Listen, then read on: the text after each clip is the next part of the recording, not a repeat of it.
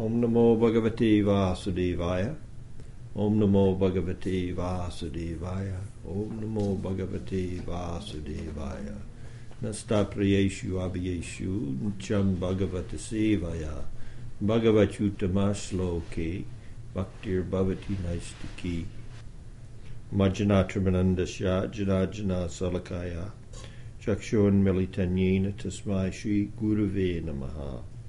Panchakalpatubhyascha Patitanam.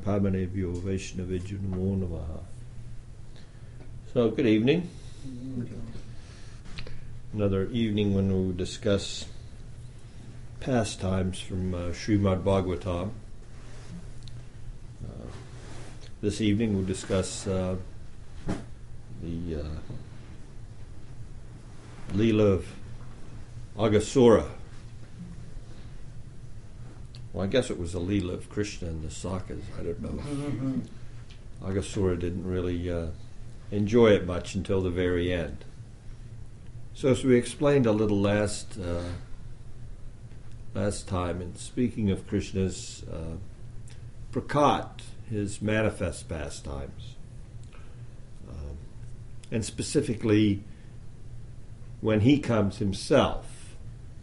Of course, there's unlimited expansions of the Supreme Lord who are constantly uh, looking out for the well being of uh, the various parts and parcels, uh, the jivatmas, uh, within the material realm. Uh, so the Lord not only gives them facility through his Purusha avatars, his manifestations is expansions um,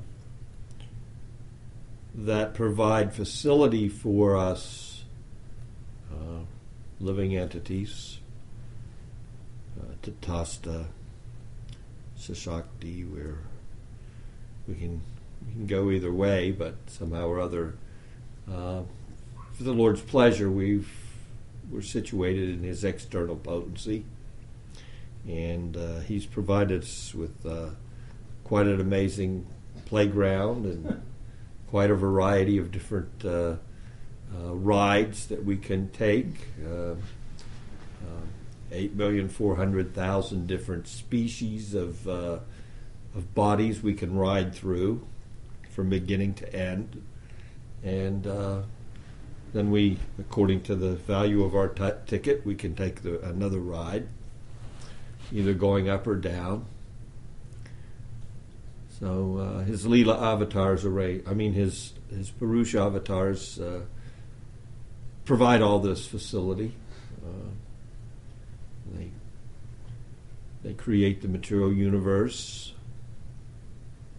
uh, from uh, Karna Vishnu, uh, Garbhodakashayi Vishnu entering into those universes that have come from Karanodakashayi Vishnu's breathing or pores, from his uh, glancing over his external potency, uh, bringing it to life, and then entering it again into all those different spheres of activity.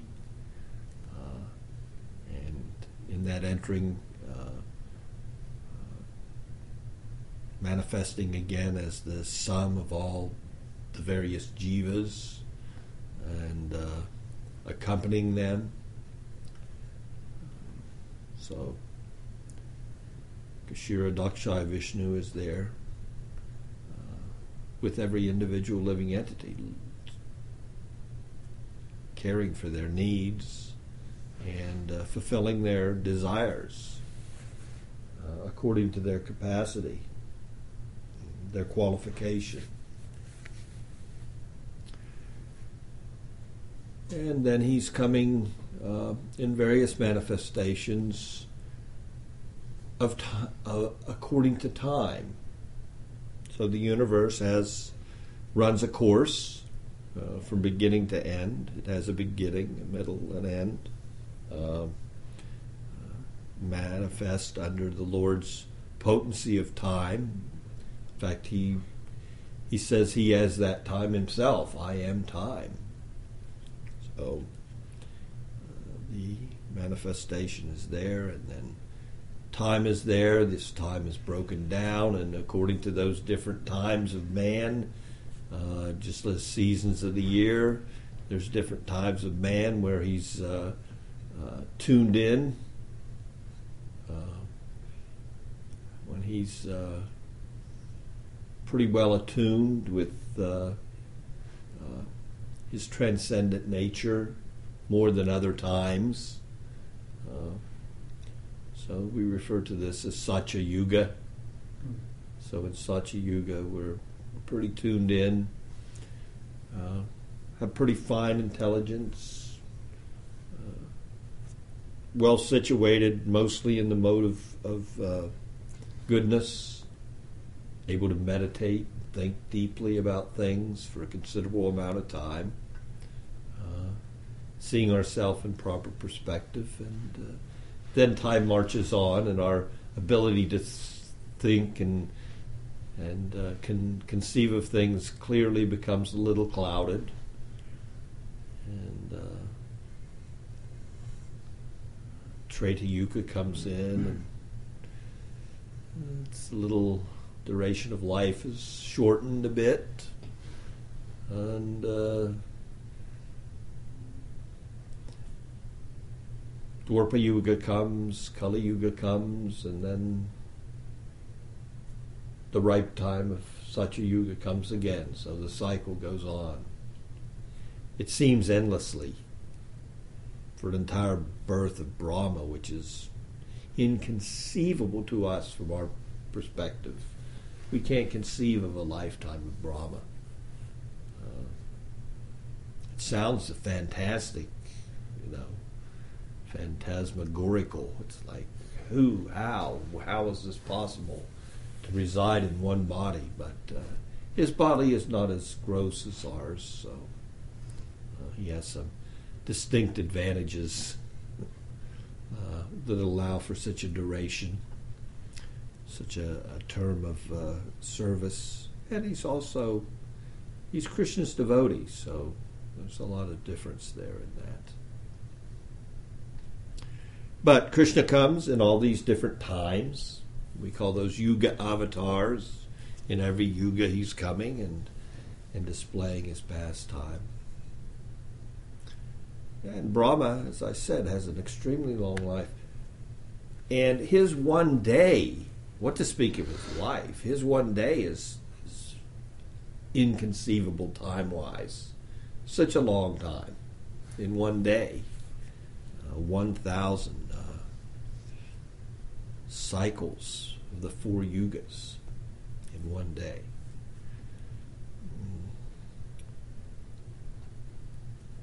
In that one day, Krishna comes himself once in that day, about midday, he appears.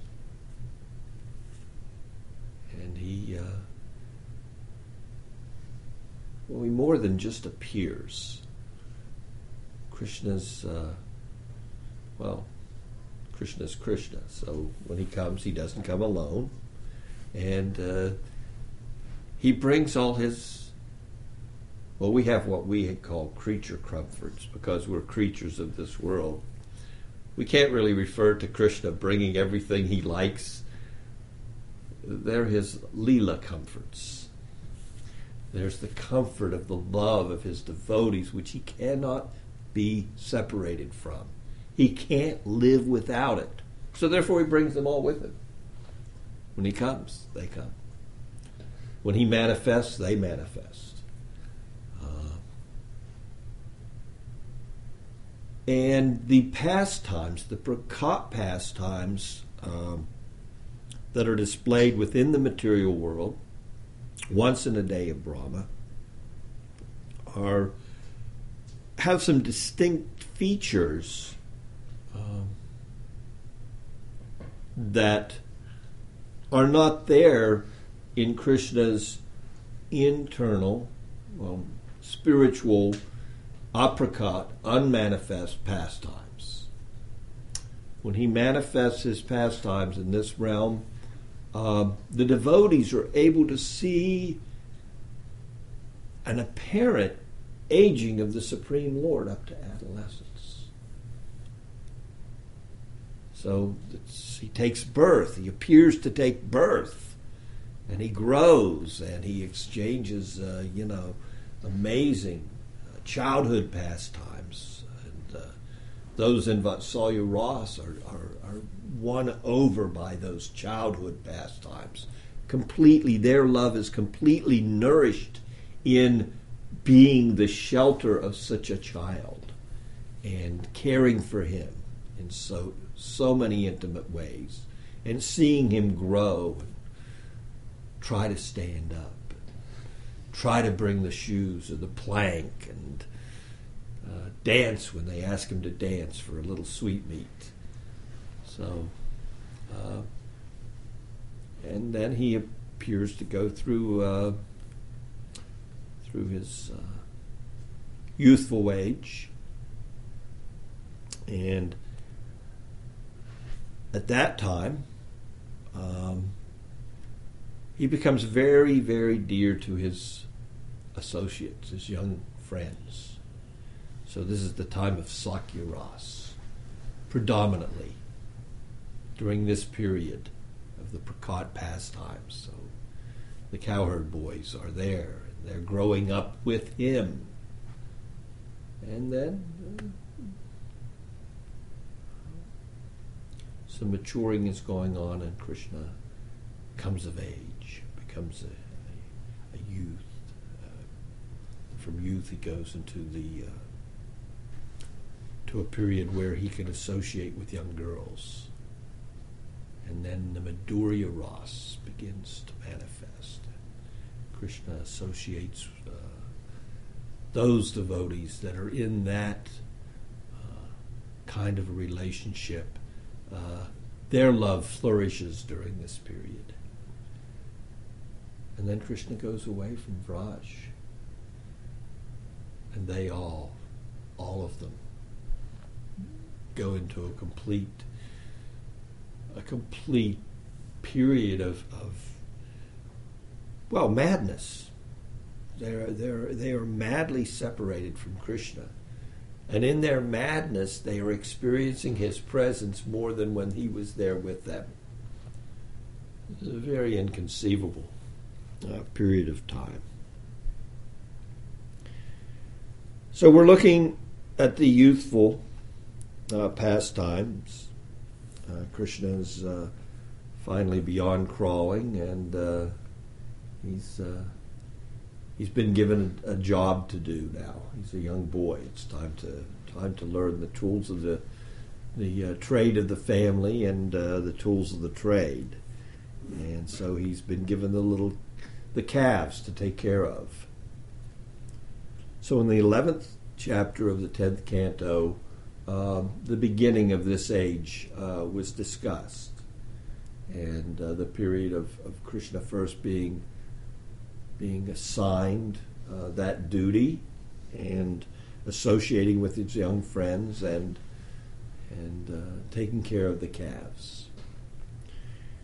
And now some time has passed, and in that time there was there was some interesting things going on. Uh, couple uh, demons reared their ugly heads, and uh, Krishna dispatched them in a uh, in an amazing manner. Um, so who did we have? We had uh, Bakasura and Vatsasura. Vatsasura pretending to be a calf. Uh, Krishna immediately knew what was going on.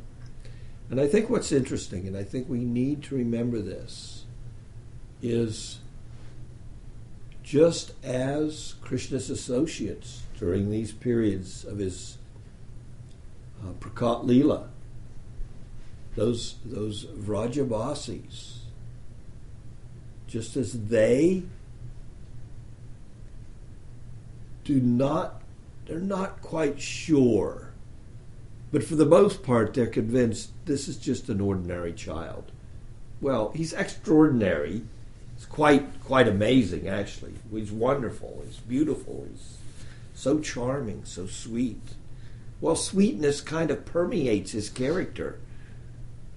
Everything about him is so sweet that I can't get enough of that that sweetness.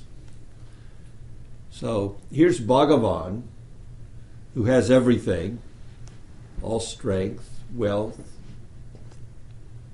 uh, beauty, knowledge, renunciation, bhaga, bhaga, having all these opulences in complete fullness. Wealth, strength, fame, beauty, knowledge, renunciation, in completeness. But that isn't what is attractive to those residents of Vraj. So Krishna is not manifesting that. He's manifesting a form which is so charming and sweet that you can't take your eyes off of it for a moment.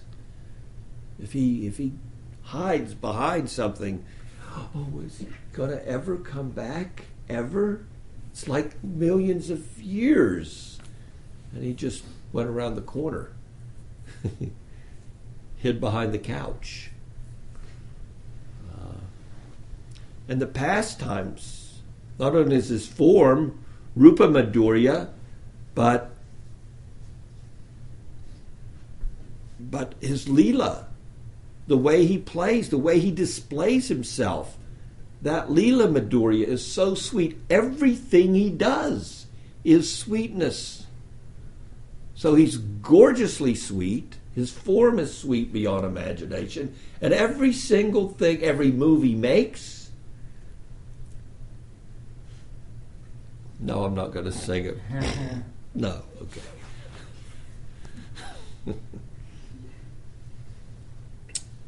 and it's not going to happen. But every move he makes is every move, everything, everyone he engages with, every Leela that he does, whether it's picking up a pair of shoes or clapping his hands or taking lunch or grabbing onto the tail of a calf and being drug around, it's all super sweet.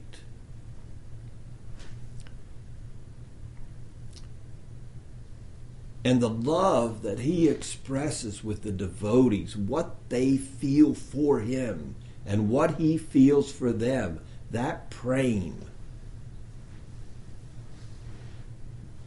is again sweet beyond imagination. They cannot, they're so in love with Krishna they can't get him out of their mind at any time. That's the mentality of the Vrajavasis. They cannot get, they couldn't take Krishna out of their mind if they wanted to. And even when he grows a little older and he has loving affairs with the young girls, they want to forget him. I've had enough.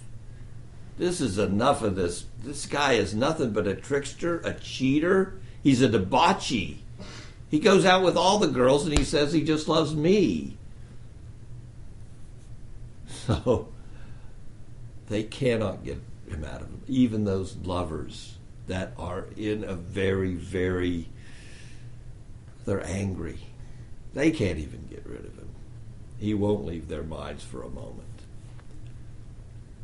And on top of that, as he grows old, he gets a flute and he becomes so expert at this instrument that the sweetness of that instrument has every entity in that environment completely enchanted. So much so that that's all they hanker for. When is Krishna? When am I going to hear the sound of that flute indicating what Krishna is doing at this moment? It's so enchanting that the rocks melt and the streams, the rivers stop and become solid.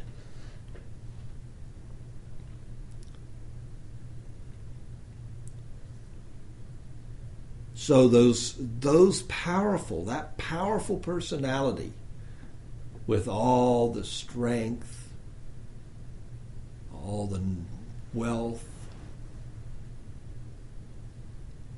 all the beauty, knowledge, renunciation, all that recedes to the background. All those opulences.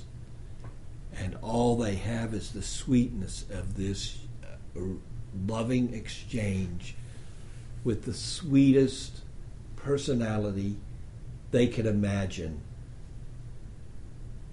And it's just wonderful beyond imagination, and this is can't be God.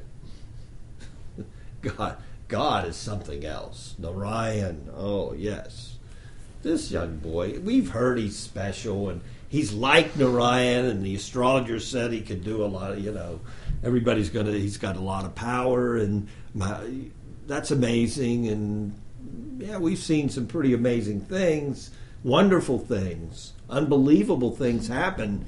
Uh, when he's around, but we cannot determine what is, uh, you know, uh, what is the source of this amazement. It, it's like he's super blessed, but he's not God. Couldn't be God. Maybe he's God. No, no, yes, no. They don't know. But remember, he doesn't know it. He doesn't know it. His Leela Shakti has taken that discrimination away. Now that's going to come up in this evening's pastime, if we ever get to the pastime. So Krishna is now out of an age when he's out, he's out and about, and he's taking care of his calves. So one morning he awakes early um, uh, with a special desire to uh, to have a real a real close, intimate day with his boyfriends, and uh, so much so that he's like we're going to have breakfast. We're not going to stay home and have breakfast with the parents. We're going out for breakfast. So he gets up early and he blows his bugle buffalo horn and he's cow horn, calling all his friends. Okay, we're taking off early. And uh, today I'm in charge because Balaram's not going to be here. So he uh, he calls all his boyfriends early, and they go out for a uh, picnic breakfast. And Balaram's not there, and uh, you can imagine, you know, all the all the cowherd boys. And in the Bhagavatam, it points out just uncountable amount of cowherd boys, uh, hundreds upon thousands and tens of thousands and then we talk about the calves, uncountable that amount of calves. So much so that the mundane mind would say this is this doesn't work. The scripture is saying here that Krishna had one followed by 17 zeros, calves in his personal his personal little herd. That was just Krishna's herd. One and 17 zeros. One, two, three, four, six. Okay, count it. I mean, I don't think we have a name for that yet. Okay, we have billions, trillions, quadrillions, gazillions, super zillions, but we haven't got this number. So we're talking about how is this going to fit in an area? Just these calves, how could they possibly fit in an area of 32 square miles? Now Vishwanath writes in his commentary to these opening verses of the 12th chapter, he says, you cannot you cannot look at at uh, Goloka with that kind of material mindset. It will not work because it doesn't apply. Because billions of universes are residing there in Krishna. Uncountable universes each of those universes, and there's billions of them, reside in just a small corner of that area.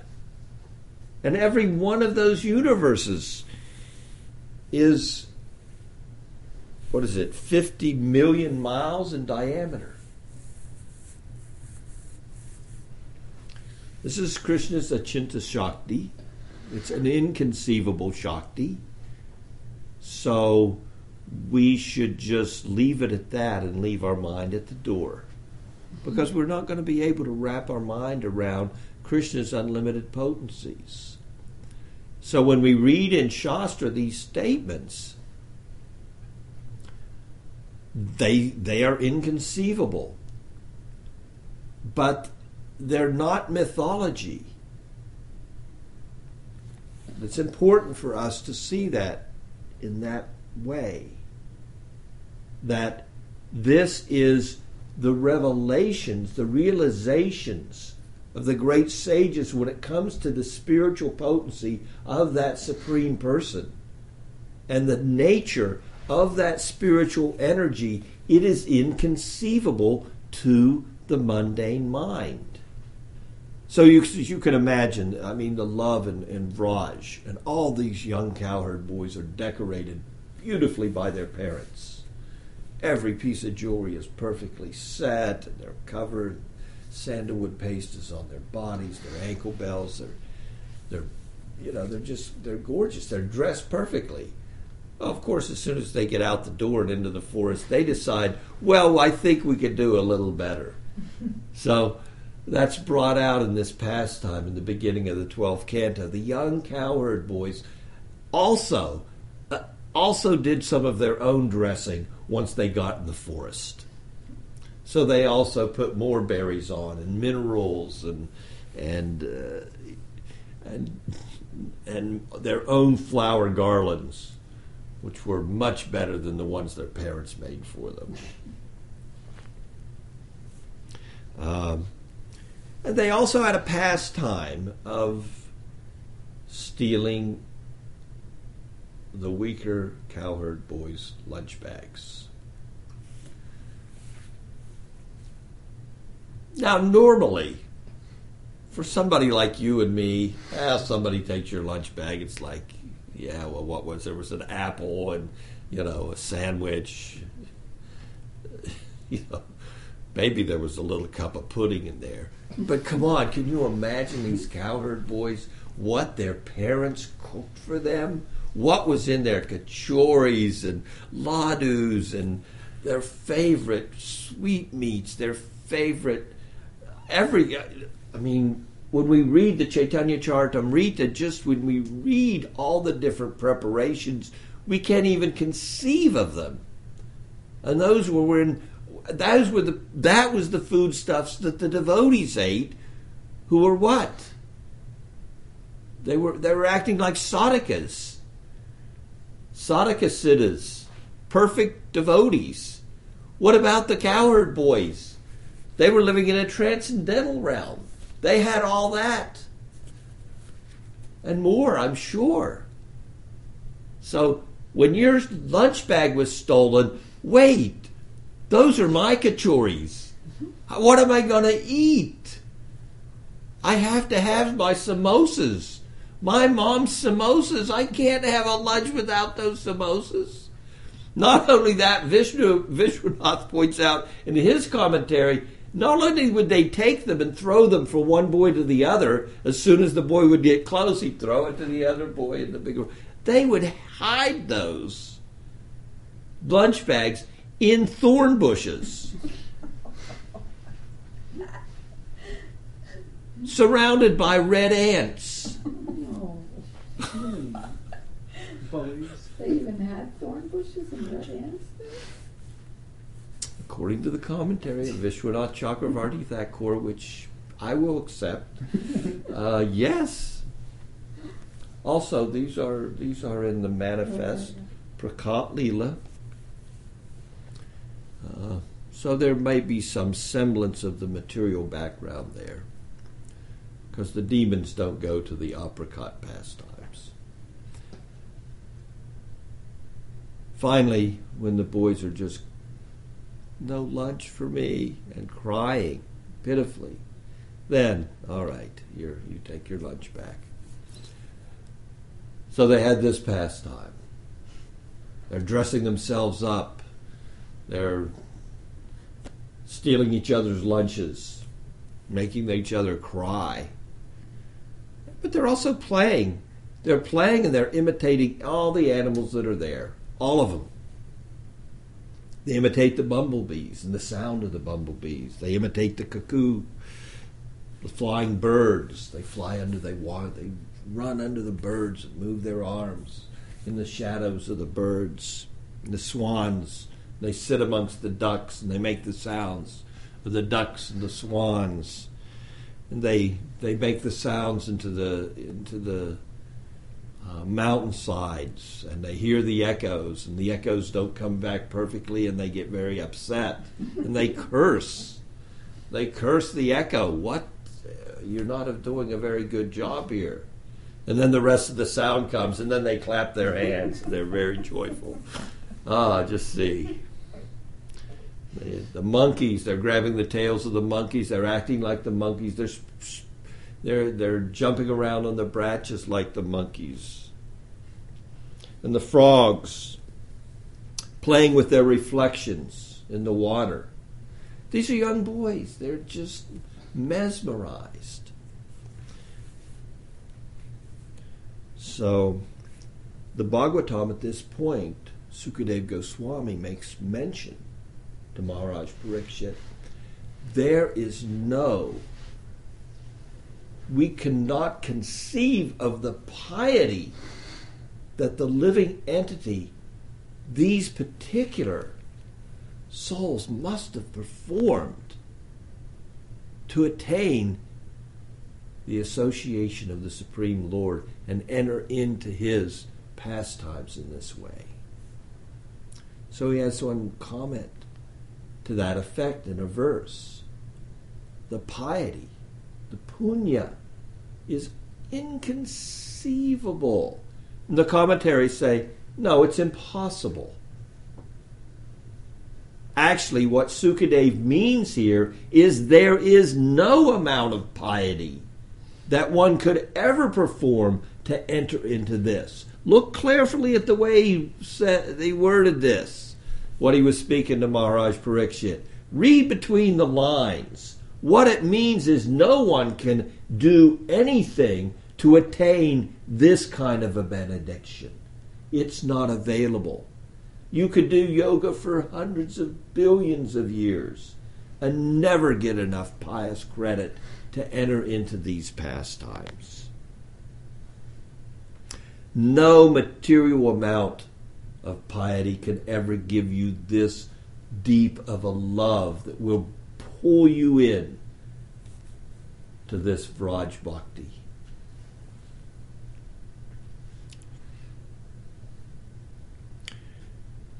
Vishwanath says in the purport, yogis attain the perfection of controlling the mind. They will still be unable to taste even a particle of dust of the lotus feet of the Supreme Personality of Godhead.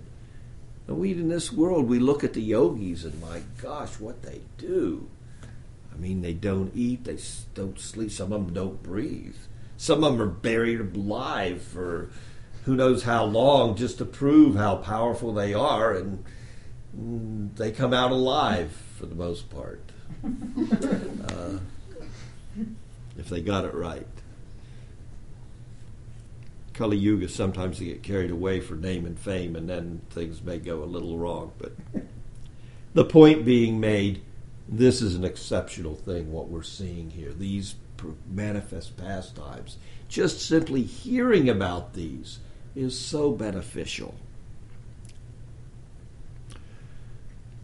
Vishwanath also goes on to say, no amount of sadhana can allow entrance into these pastimes. That'll be subject for another class, but leave it to me. It's sadhana. When he's speaking of sadhana, he's speaking of that sadhana where we still have a sense of accomplishing something and getting a result. Not that sadhana where we've actually become to the platform that's Rupa Goswami has said this is pure devotional service. So, as long as there is some tinge of I'm the doer, that means there's still some little tinge of ego associated with material energy.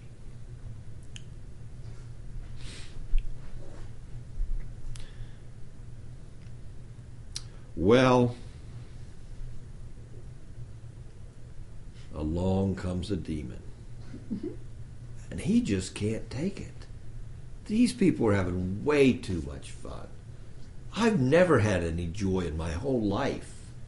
And they're they're at the height of just they're like wow, this is I can't understand this isn't possible. I can't stand that they're having this much joy. I just cannot tolerate it. Well, that brings us to a glimpse of what Bhakti Vinod sees in the slaying of Aghasura. And if time allows, we'll get to that this evening. So he just can't take it. He's so envious, so uh, jealous of the joy of these young boys. And he's also a little upset. The leader of these boys, this Krishna, he killed my younger brother and my younger sister, Putana and Bakasura. He killed both of them. So I'm going to take his joy away. So he immediately manifests this huge form of a python, eight miles long. And he lays down and he opens his mouth, and his mouth extends out to, to look into it. it seemed like a highway. His upper lip was touching the sky.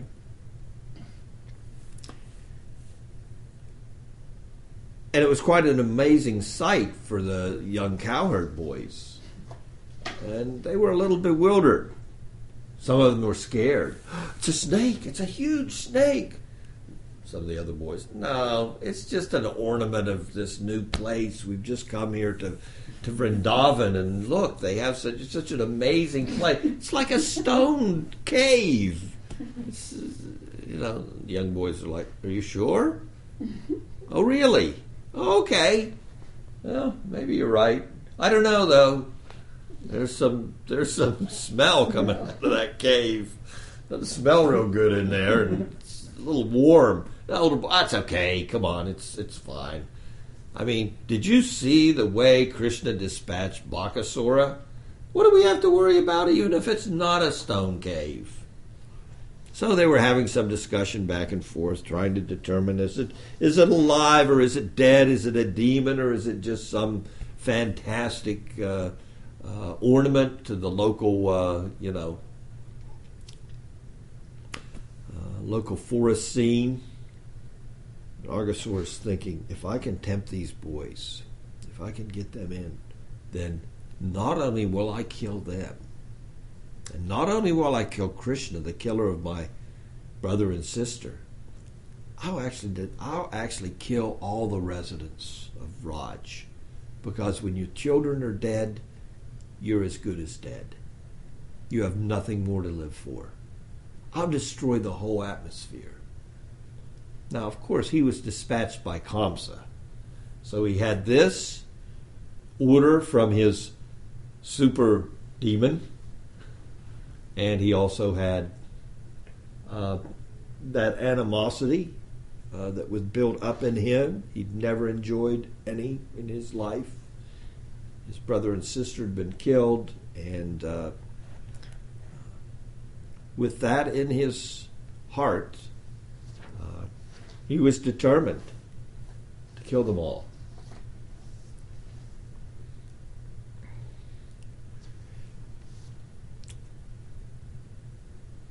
The young boys finally came to a decision whether it's a cave or not a cave, if it's alive or not alive, whether it's a cave or a, a, uh, an ornament of the environment or whatever. Krishna's right over there. He'll take care of us. Let's go. So they proceeded to go into the mouth of Aghasura. They're clapping their hands and blowing their bugles, and all the calves are coming right behind them, running behind. Oh, those the boys go. Let's go. Where they go, I go. They all entered the mouth of Aghasura.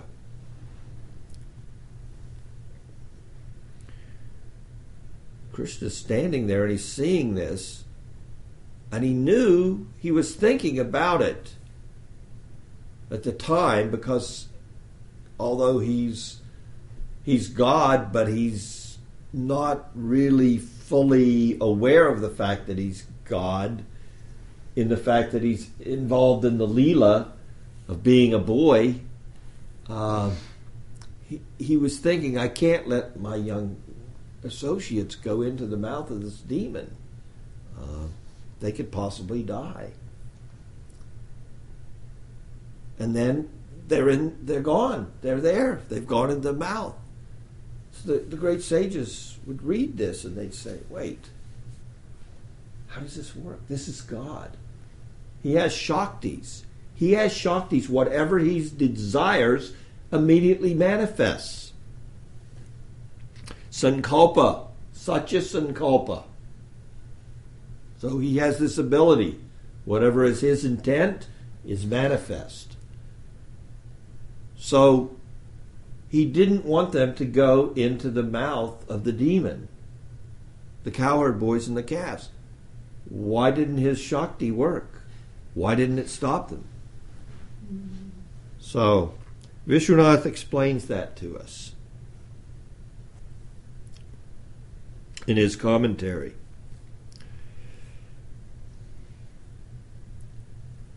Krishna's Satya Sankalpa Shakti is, of course, fulfills all of his desires. But the desire of his devotee is more powerful than his personal intent, sankalpa. He's more inclined to fulfill that. So, therefore, knowing this characteristic of Krishna, Krishna's Leela Shakti intervened and had the young boys go into the mouth of Aghasura. As they say, Krishna is controlled by his devotees. So the Leela Shakti harmonized both Krishna's Sankalpa Shakti and the boy's personal desire. In experiencing this, Krishna himself was struck with wonder. Well, again, this is a this is a manifestation of one of the one of the ecstatic symptoms, this wonderment. So Krishna was was struck with this. These boys have entered this it's just like a straw throwing a straw into a fire. What am I going to be what am I going to do? So he was he was he was bewildered for a moment. And then he contemplated it. This is God thinking about what to do? Yes. This is God's Leela Shakti. And God is, is, is, he thinks what they did is quite wonderful. He's bewildered by that wonder of their going into the mouth of the demon, and then he makes a determination of how he's going to resolve the situation. All this is a young child, not quite five years old yet. So he determines to enter into the mouth of Aghasura. And he determines that I will kill Aghasura, I will suffocate him by expanding my body. So he begins to expand his body And Aghasura is like, okay, I'll expand my body. So Aghasura expanded his body. But Krishna won the contest. Aghasura could not breathe. He suffocated to death. His life airs, he could, the body was gone and the life airs needed to depart. Well, Krishna was had completely covered the whole inside the his his his any passage he could go through. Krishna was there. So Aghasura finally burst out through the top of the demon's head. His soul came out. Um, what do we call that? Brahma Rudra? Is that the. No. Uh, Brahma Randra. It's the place right in the top of the head. Yogis sometimes depart from that area. So Aghasura went out from there. So the demigods were like, this is great. Then they immediately started to have a party. And the celestial dancers are dancing, and the demigods are, are jai, jai, and uh, the drummers are celestial drummers are drumming, and the flowers are being thrown from the heavenly planets on Krishna. And Krishna ex- exits the body of Aghasura with his friends, and uh, great triumph has now happened. The young boys have been saved, and they can now eat lunch. Now, understand, this was all because they were playing too long, and the Leela Shakti was seeing that the young boys were, were neglecting, they were so wrapped up in their play, they were neglecting to take their prasadam. So she had to do something, and Aghasura was there, and she inspired him through Super Soul to. This is a perfect time to kill Krishna and all his associates. So now the boys are coming out, and it's like, okay, that was now. Now they can sit down and eat. Aghasura, generally, we cannot see the soul when it leaves the body. Well, in this instance, the demigods were allowed to view the soul of Aghasura as a bright light. And that bright light entered back into Krishna's body. So all the demigods thought, ah, so this demon has got, uh, he's been liberated. He's entered into the body of Krishna, Swarupya Mukti. So that's quite amazing. So the party got so loud in the heavenly planets, it went all the way up to the to the top, Mahaloka, Janaloka, and it even caught Brahma's attention. Mm. That not only caught Brahma's attention, mm. but this soul also that had just entered Krishna body now exited Krishna's body and is going to Vaikuntha. And Brahma's like, whoa, what's. Not many people get liberated from the material. So here's a big party. What's what's the cause of all this commotion? I need to see what's going on. So Brahma becomes invisible and he comes down and he observes this little boy playing with his associates. Kind of looks like that boy that gave him a mantra a long time ago. No, no, no, it couldn't be. If it is, well, he's kind of playing like a boy. Could never, never touch the mystic opulences I have. One thing we'll close with.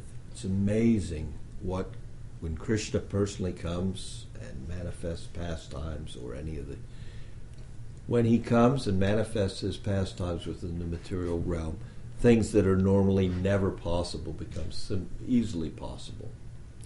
So when we look to Aghasura, who has no not a trace of devotion, and we generally hear that you know the demons they can they can they can enter into the effulgence of the supreme lord but they certainly are not going to become one of the associates of the lord or get a form like his in vaikuntha. Actually aghasura did. That's brought out at the end of this chapter of the bhagavatam that he actually did uh, attain uh, a form. So uh, swarupya mukti same form as as uh, the Lord in Vaikuntha. But Vishwanath makes a point of reminding he did not enter into Vraj Bhakti. But Krishna gave him liberation. And he didn't just merge into Krishna's form because there's this, that special characteristic of Krishna's uh, Kripa Shakti when he personally manifests his pastimes. So I'll stop with that. There's some more details there, but we'll catch them next time around. Thank you for your association. Krishna.